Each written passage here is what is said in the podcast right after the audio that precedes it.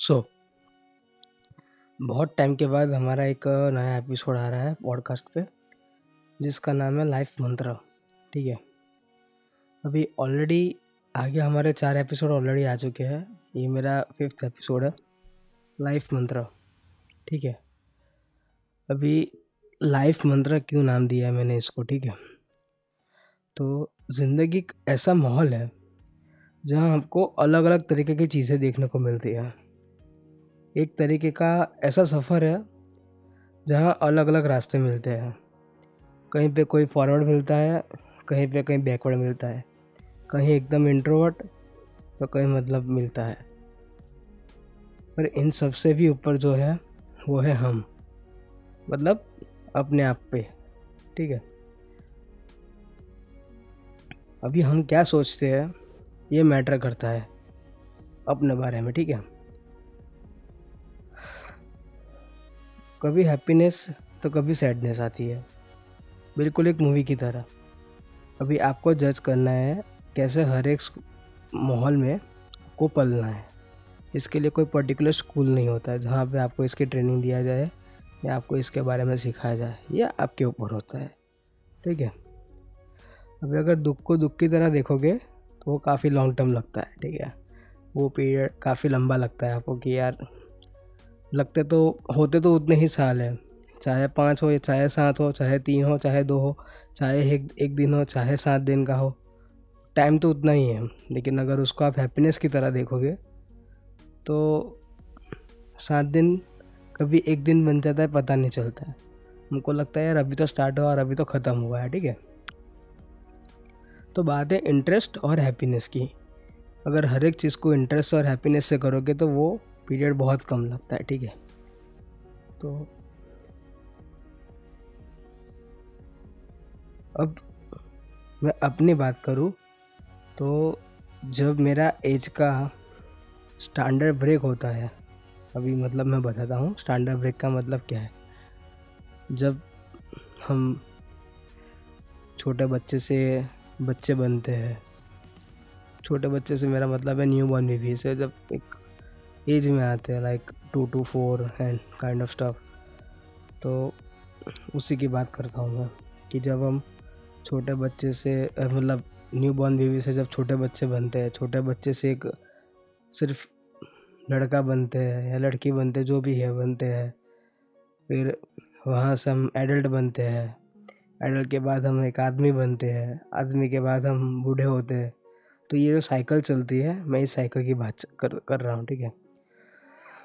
अभी जब जब मेरा ये आउटब्रेक हुआ है, मेरा कहने का मतलब आउटब्रेक का मतलब है जब जब ये साइकिल का एंड होने को आया मतलब न्यू न्यू बॉर्न से मैं जब एज अ चाइल्ड में कन्वर्ट हुआ चाइल्ड से बॉय में आया तो उस सारी साइकिल के बीच में हर एक मतलब वो जो एंड होता है ना लाइक मान के चलो कि चौदह साल की उम्र में आप हो जाते हो एक लड़के हो जाते हो, ठीक है?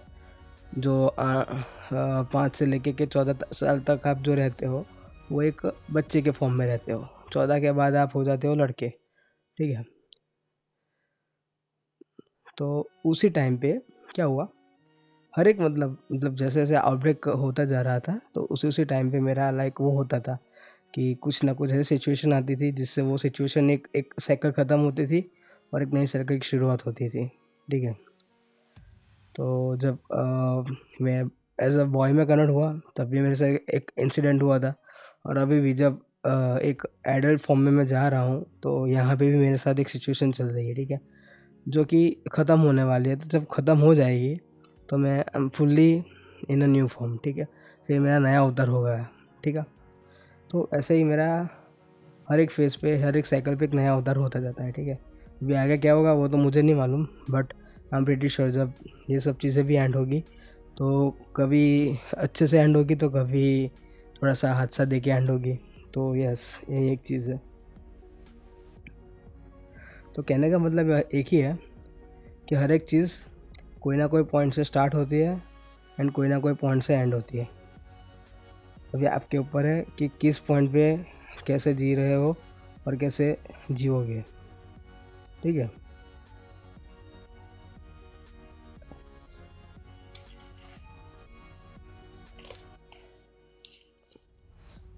ज़िंदगी हर फेस पर रुलाती है, पर ये तो मुझे तय करना है कि रोना है, कि उठकर लड़ना है।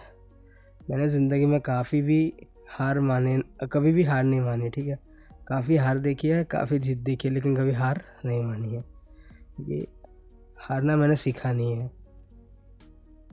अगर प्रॉब्लम्स बहुत आगे बढ़ जाए तो उससे लड़ता हूँ, कभी भागता नहीं हूँ, ठीक है? हर बार ज़िंदगी खुश रहने का रीज़न देकर जाती है उसके पीछे मुझे। और मैं उस रीज़न की कीमत करता हूँ कि मुझे ये रीज़न मिलता है। लाइफ ना बहुत छोटी है, लोग बोलते हैं, मैं मानता हूँ कि आप बहुत कुछ एक्सप्लोर कर सकते हो।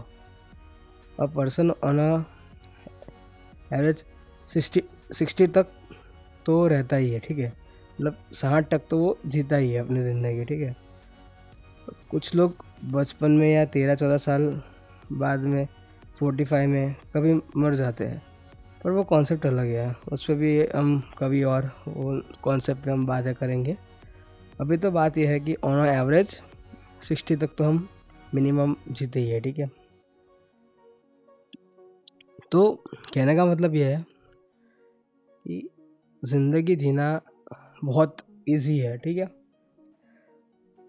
ज़िंदगी कुछ इतनी हार्ड नहीं होती जितना हम सोचते हैं, बहुत इजी होती है लाइफ लेकिन उसको हम कैसे अपने हिसाब से जीते हैं या कैसे हम उसको अपने हिसाब से रन करते हैं, वो एक इंपॉर्टेंट चीज़ होता है, वो एक इंपॉर्टेंट रोल होता है। तो आज का जो लाइफ मंत्र था, वो यही था कि लाइक कुछ लोगों का क्या होता है कि अपने काम को लेके फोकस नहीं रह पाते या कुछ ना कुछ रीज़न से वो कहीं ना कहीं अटक जाते हैं या कहीं ना कहीं वो स्टॉप हो जाते हैं कि व्हाट नेक्स्ट व्हाट नेक्स्ट इसके आगे क्या ही हो सकता है?